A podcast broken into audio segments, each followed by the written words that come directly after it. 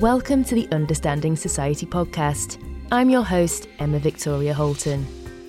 The Understanding Society podcast series explores how scientists and policymakers use our data, along with commentary from specialists in the subjects we cover. On this episode, we're talking about work and money. Are there any long term benefits to your health by working flexibly, or is it actually the reverse? Professor Tarani Chandola talks to me about how he used Understanding Society's biomarker data in his recent paper that covered flexible working, stress, and the work family conflict. And what about feeling financially secure or having job security? Does that have an impact on our long term health? Later, we'll hear from Dr. Claire Niedzwiedz as she explains her findings on this from her recent paper. But first, Let's go to my chat with Professor Tarani Chandola. I joined him recently on campus at Manchester University, and I started out by asking Tarani to tell me a little bit more about himself and his paper. My name is Tarani Chandola. I'm a professor of medical sociology based at the University of Manchester uh, a medical sociologist is basically a, a, sociologist that's interested in health and, and medical issues. I have had a very long interest in um, in work and well-being, especially work-related stress, and that's how I came to do this uh, this piece of research uh, because I was very interested in seeing how whether flexible working arrangements could uh, have an impact on workers' uh, stress levels. Well, thank you so much for joining me today. I'm actually here on campus at Manchester University, yes. and it happens to be a sunny day. It's a very um, sunny day. It's a very sunny day indeed, and we have all the students out and people cutting grass in the background, so uh, you can really hear a sense of that on the podcast. Yes, yes. so, why did you do this study? What was the need? Well, the need was because there's been quite a lot of debate about whether flexible working arrangements can be beneficial for workers. On the one hand, you might think it's a no-brainer. You know, if you can uh, work flexibly, you think that that would be less stressful because you can sort of rearrange your the rest of your life around uh, your work times. But then, on the other hand, there's been quite a lot of critique about whether flexible work can lead to um, a lot of overspill between your work and family life and your work and home life, for example. Uh, we've got lots of examples of people taking home work, and so the, there's a blurred boundary between uh, home life and family life, which could be really stressful. And the other thing is the worry that the most common form of flexible work, which is when people work part time, is resulting in ghettoization of work, particularly women's work, because uh, most part time workers are women. And so th- these kinds of jobs can lead to a career that's not going anywhere, that's at a dead end. So flexible working may may not be reducing uh, stress in the long term, may even be increasing your stress levels. So that's why um, I was particularly interested in seeing whether there's any correlation between people who who actually manage to work flexibly and their biological stress levels. So let's just dive a little deeper into the paper. So, how did you use these biomarkers Sure. The biomarkers come from the Understanding Society dataset, which is this remarkable uh, resource that's available for researchers around the world. It's basically following up a very large group of people, um, more than 50,000 people every year, to see what happens to their health and well being, as well as documenting um, various aspects of their life, like their working life, their incomes, their housing conditions, and their relationships. So, from this very rich data source, they collected a range of biomarkers um, at one time point. And these were uh, biomarkers that were partly based on a blood collection, but also based on some body measurements like their height and weight, for example. So we use these biomarkers um, as a way of understanding some of the chronic stress processes. It's really quite hard to collect biomarkers of stress from a survey like Understanding Society, mainly because the classic stress biomarkers like cortisol. When you get stressed, you you get a, a rush of cortisol, but when the stress is over, your cortisol levels come down. So by the time you, an interviewer interviews you for a survey, you know you don't have that cortisol in your system anymore. So it's really quite hard to collect the classic stress-related biomarkers from a survey like Understanding Society. However, um, there are lots of other correlates of uh, stress biomarkers, and these are the things that have been collected in in the study Understanding Society. So in this particular piece of research, we used um, a number of these correlates of stress biomarkers. So some of them are related to the neuroendocrine system, which is basically your, your brain and, and, and neurological functioning and how that reacts to, to stressful situations, as well as uh, things that are related to your uh, immune system and biomarkers that are related to your metabolic system. So we we we looked at all of these um, biomarkers that are correlated with a chronic stress response, and basically, the longer you've been ha- having these sort of high levels of stress hormones that are circulating in your system, the higher the levels of these other correlated stress biomarkers. So we're able to make use of these biomarkers and correlate their levels to what people were doing in, in their workplace. And that's how we did the study. Where exactly did this data come from and, and who? The data uh, follows up uh, a representative sample of adults living in private households living in the UK. Um, it's a study that was started in 2009, but for this piece of research, we used uh, people that were followed up from 2010 to 2012. I was particularly interested in workers. So, uh, not all of the people, not all of the 50,000 people were workers, but around 20,000 of them were, were in work and were employees. And so we were interested in seeing uh, whether the employees part of the Understanding Society data set, whether within that group, those who were able to work flexibly, and by working flexibly, uh, it can be a range of things. Uh, I'll talk about that just coming up soon. But basically, interested in seeing those employees who were able to work flexibly had lower levels of these chronic stress biomarkers. Flexible work can be many different things. Uh, traditionally there are three or four main kinds of flexible working arrangements. One is uh, sort of reduced hours flexible working arrangements, which is basically like part time working. So when you need to uh, reduce your hours because of some other need at home, for example, and that's part time working, and that's the main form of flexible working arrangements. But then there are other kinds, uh, such as uh, flexi time, yeah, so you're you're rearranging your your working time, or you compress your working week. Um, so that's another form of flexible working arrangements where you don't cut down the number of hours that you do, but you you keep the same number of hours, but you rearrange it flexibly according to your needs. And the third kind is uh, a flex place. So you, you, you work from home or you work from another location that is more convenient to you. So you flex the place where you're working.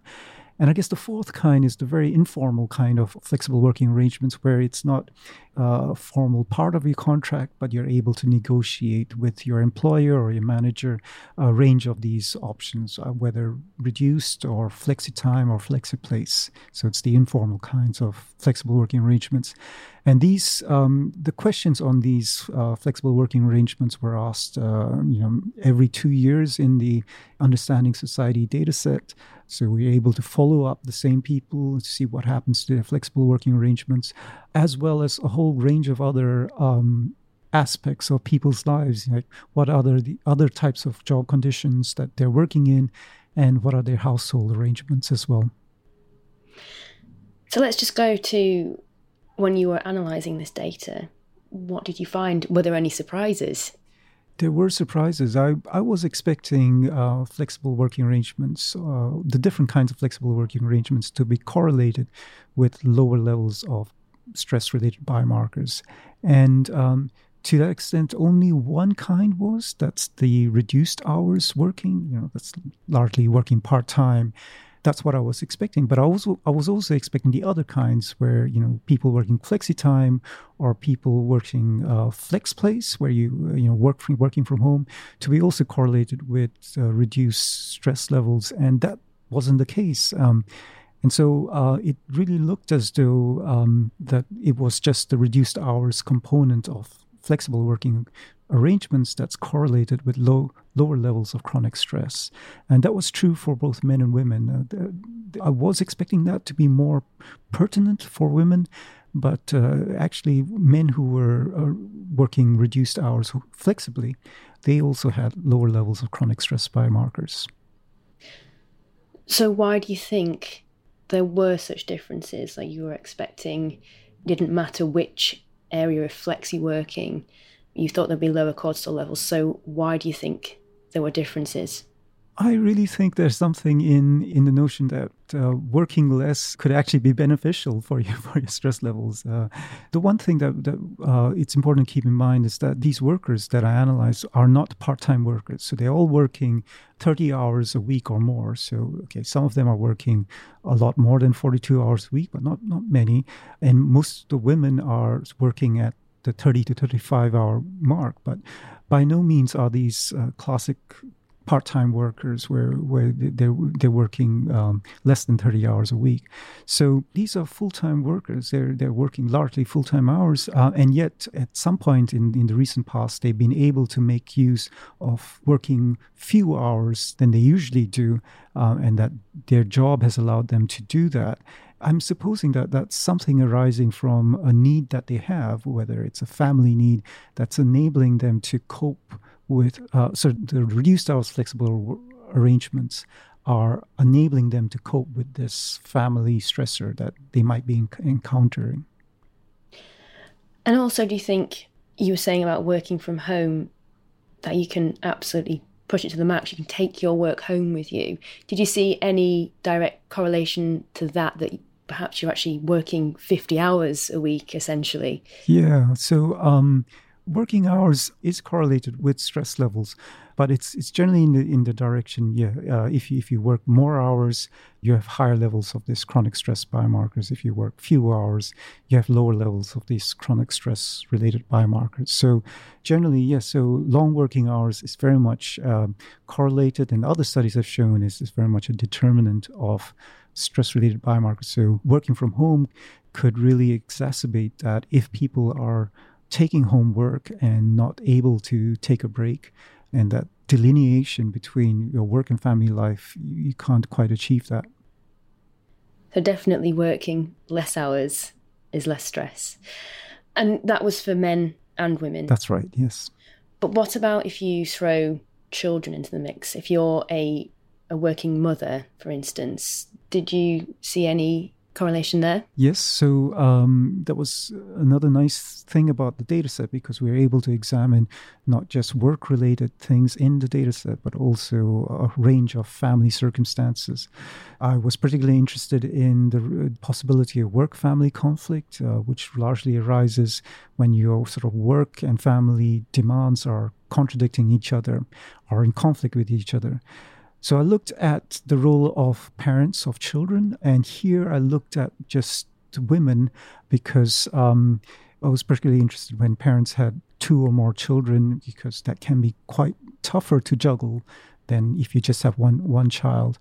And in the data set, it's not surprising to know that the main carer, if you're a family with, with two or more children, it's it's mainly women. You know, so it's not very few men were the main care of um, in a family where there are two or more children. So I looked at the women and to see whether um, if the women were working in a job where they were had uh, to work full time hours, as well as they had to care for two or more children, was that correlated with high levels of these chronic stress biomarkers? And unsurprisingly, yes, it was. So women um, who were working full time and also looking after two or more children had about um, 0.5 levels of this uh, chronic stress biomarker scale. It ranges from 0 to 11, and each unit, every one unit of one increase is basically uh, an additional biomarker risk uh, score. So it's like you get a 1 if you have a, uh, high blood pressure. You get another one if you've got diabetes. Uh, you get another one if you've got high cholesterol, and so on and so forth. So we've got 11 biomarkers, so the range goes from 0 to 11. So uh, a half point increase, uh, which is basically the increase for a woman who was uh, working full time as well as looking after two more kids compared to other women in the data set who were also working full time but didn't have any kids. That corresponds to uh, you know half an additional biomarker of risk for chronic stress.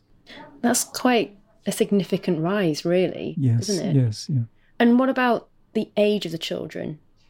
Unfortunately, you know, trying to delve deeper into the data set uh, by looking at women who are caring for mainly younger children, it is possible, but the numbers become quite small then. I was looking after people who were the main carers for children up to the age of 15. That's quite a wide age range, but you know, you, I would definitely expect these correlations to become even stronger if I were able to restrict analysis just to women, you know, looking after children under the age of 6, for example. We just briefly touched on the work family conflict. So, just what are the consequences of this conflict? The work family conflict, uh, as I said earlier, was is when you've got work and family demands that are incompatible with each other. It's been shown uh, in lots of studies that that uh, is correlated with a whole range of, of lower well-being measures. The thing is, most of these well-being measures have been measured through self-reports. So you get asked things like how you're feeling and your subjective perceptions of your well-being and that's correlated with again your subjective perceptions of your work family conflict and um, one of the criticisms of existing research is that, well, it might be that these correlations are being driven by personality type. You know, if you're kind of like a negative person who views everything negatively, you might report lots of conflict in your work and family life, as well as lower well being because you view everything ne- negatively. So that's why it's really interesting to look at biomarkers which are not directly related to your personality measures and see whether there's still a correlation between these stress related biomarkers as well as work family conflict. So it's really interesting to see that that does exist. So it's not just a an artifact, uh, it's not just something else that is causing the work family conflict and your self reported subjective well being indicators. It does really seem to be correlated with higher stress related biomarkers. And just as we're moving completely differently, well, worldwide with gig economies, uh, a rise in self employment, part time work, I can just see this is just going to keep increasing. So, going forward, what needs to change? Right now in the, the, legal situations that all employees have a right to request their employers to work flexibly. Well they have the right to request but they don't have the right to get it. Yeah, so it, it really depends on the on whether it's a reasonable uh, request and question of reasonable is up to the employer and if not the employer then it's up to sort of the uh, an employment tribunal or the law courts to decide but still, as, a, as an employee, you can request um, to work flexibly. The law is not terrible, and there's some protection for employees. The trouble is, not everybody is an employee. Uh, we, as, as you mentioned, the, the gig economy is increasing, and many workers in the gig economy are not protected by these uh, protections for the employees. So workers in the gig economy usually they cannot uh, request flexible working, part of working in the gig economy is because it's it's around your your you know it is meant to be flexible working, but there are still other kinds of um, employment rights that uh, employee rights that a lot of workers are not eligible for. So going forward, yeah, it would be interesting to see whether you know flexibility that a lot of gig economy workers have, whether that is reducing their stress levels, or whether you know in the long term are they stuck in certain kinds of jobs that don't allow them to progress beyond. And so, in effect, increasing their stress levels in, in the long run because there's very little career progression for them. So, that's something I would be very interested in following up. Well, thank you, Tarani. So, just finally, really, if you were to go back and do this analysis again, is there anything that you would have done differently? Yeah, there were so many things. um, but one of them would be it would have been nice to have the classic uh, stress related biomarkers collected. I know it's very hard to collect cortisol and, and things in a survey, but there, there are newer ways of collecting stress related biomarkers so that we don't uh, have to rely, so that I, I wouldn't have had to rely on these uh, proxies or correlates of chronic stress reactions that would be one thing. And and the other thing um, I would have liked to have done is to explore more the, this question about the gig economy uh, and see whether gig economy workers are are less stressed. Um, because you would expect them to be so, but what's happening to their well-being levels over the long term? Because the, the worry there is that a lot of them will get trapped in, in jobs that don't go without much career progression, and so their stress levels could increase in the long term yeah, I think a lot of people would want to hear about those findings yes. with there being such an increase. Excellent. Well, if people want to read your paper, is there any way of finding it? Yes, um, the paper is open access. So um, if you find it on the internet, that means you can read the entire paper, not just a, a summary of it. It's published in the journal Sociology. So if you go to your search engine like Google and just type in my name, Chandola, the words uh, flexible work and sociology, you know, the first hit will be should be this paper, and you click on that hit, you'll be able to read the entire paper and all the analysis that I did, including all the supplementary analysis that I did. Well, thank you, Tarani. It's been absolutely fascinating. Thank you for joining me today. Thank you. Thank you very much. That was Professor Tarani Chandola from Manchester University. Some of those findings were quite surprising, and as the trend in flexible and remote working continues to grow, Tarani's paper really highlights the potential physical and mental harm this could do to the health of workers and their families over time. So, what about financial security or job security? Does that have an impact on a person's long term health? How do you even begin to analyse this by using biomarkers?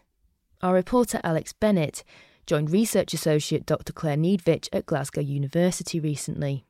Alex began by asking Claire to tell us a little bit more about her recent paper.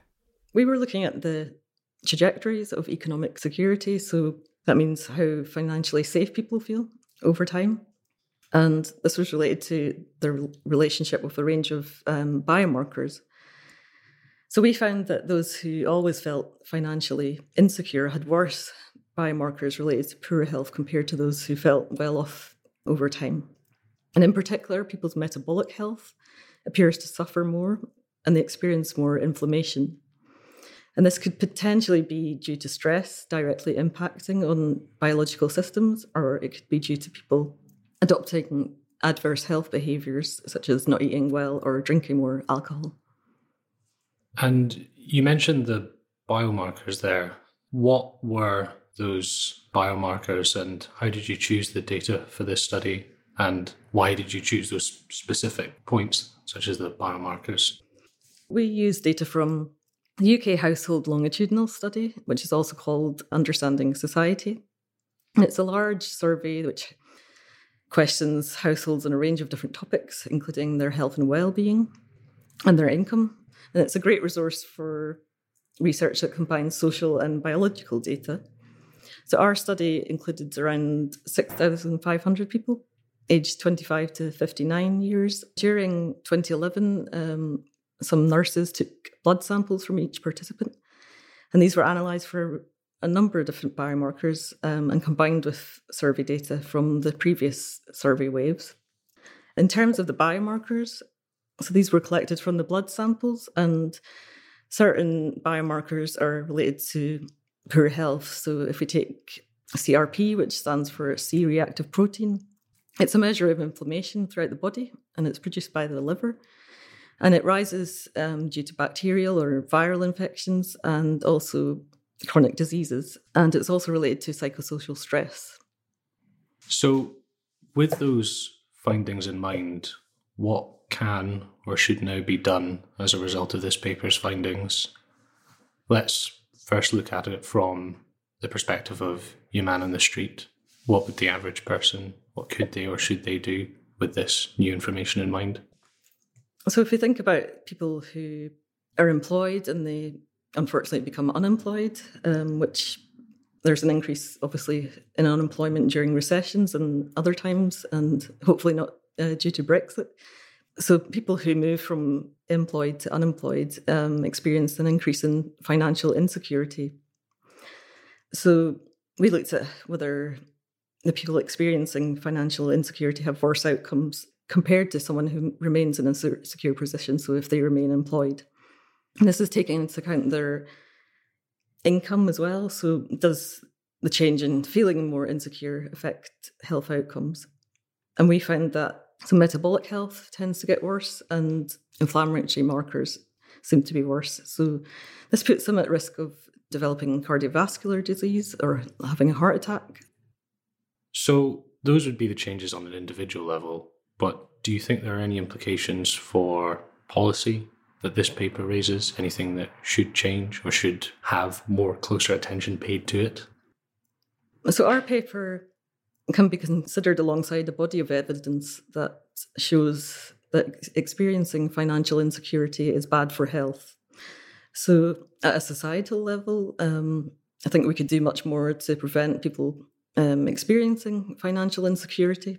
So, this could be by making sure people have stable jobs over time, making sure the welfare system, I guess, is there to pick up people when if they become unemployed so there's a kind of security net there for them in terms of providing financial security. So people have enough income to pay for the basic kind of things in life such as good food fruit and vegetables and things like that. The paper focuses on these biomarkers and their effects on health. Is there an immediate consequence for having these changing levels of the biomarkers in your blood or is that something that accumulates and then further down the road you'll see health issues?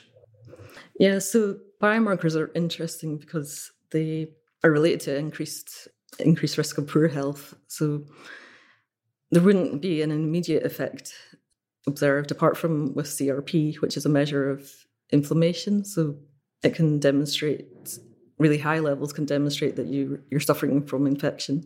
But you would expect there to be a kind of cumulative effect of financial insecurity over time, which would put someone at increased risk of cardiovascular disease or having a heart attack. So this could be over like five or 10 years. So it's not an, a kind of immediate effect. Is this paper fitting into a larger landscape of other studies? Is this a continuation of something? Are there other studies that you look to when you're preparing this one? There's a, a huge body of literature that shows people who have a, a lower income have poorer health, lower wealth tend to have poorer health as well. So we know that outcomes like cardiovascular disease are increased among people on lower incomes, but we don't know why why this is. So we were interested in looking at the potential kind of biological mechanisms underlying this. So it's adding to, to that body of literature, but there isn't a, a great amount actually looking at biomarkers specifically. Um, and this is mainly due to a lack of data overall. And so, does this point to, or is there a logical follow on for new studies? Yeah, so one limitation of our study was that we only had biomarker data at one time point. So, ideally, we'd want to look at changes in financial security and changes in biomarkers over time. So at the moment, we don't have anything planned in terms of research, but in an ideal world, we'd like to know if reducing financial insecurity directly affects the biomarkers. So we could collect data on biomarkers before and after a, a specific intervention. And one intervention could be um, providing people with a universal basic income. So that might be one mechanism to reduce people's feelings of financial insecurity. Do people have better health if they feel more secure. We could follow people up over time as well to see if the biomarkers change and also whether they're at a decreased risk of outcomes such as a heart attack if they've received a, a universal basic income. And to get a little bit more into the specific terms, as I was making my way through the paper, it said that the three biomarkers, CRP, HDL, and GGT, were the ones that were found to have the closest links to these people's changes in financial security. What are those three biomarkers and what would it mean for a person if they're changing in levels? The three biomarkers were CRP, HDL, cholesterol, and GGT. Um, so CRP stands for C reactive protein. It's a measure of inflammation throughout the body and is produced by the liver. So it rises due to infection and disease and also chronic stress. HDL cholesterol is involved in the delivery of low density lipoprotein to the liver where it's broken down. So more low density lipoprotein in blood is not good as it increases the risk of heart attacks and stroke. So if people have more HDL cholesterol, it's it's thought to be good. GGT is stands for gamma glutamyl transferase.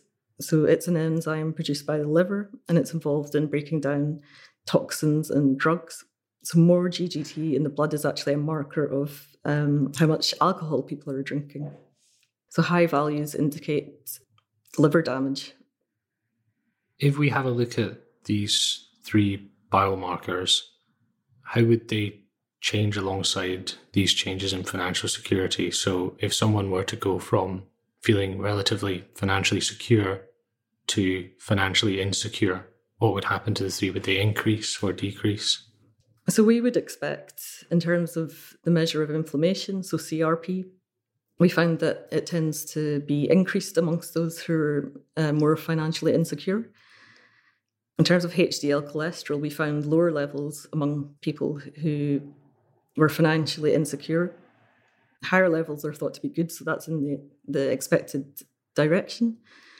In terms of uh, GGT, we used two different measures of financial insecurity. So on one measure, we didn't find any differences across the groups in terms of GGT, but um, using the measure of missed bill payments, we found that those who were kind of persistently insecure had higher levels of GGT. So that could indicate that people are, are maybe stressed if they're experiencing uh, some financial insecurity and they maybe drink a bit more to kind of cope with that.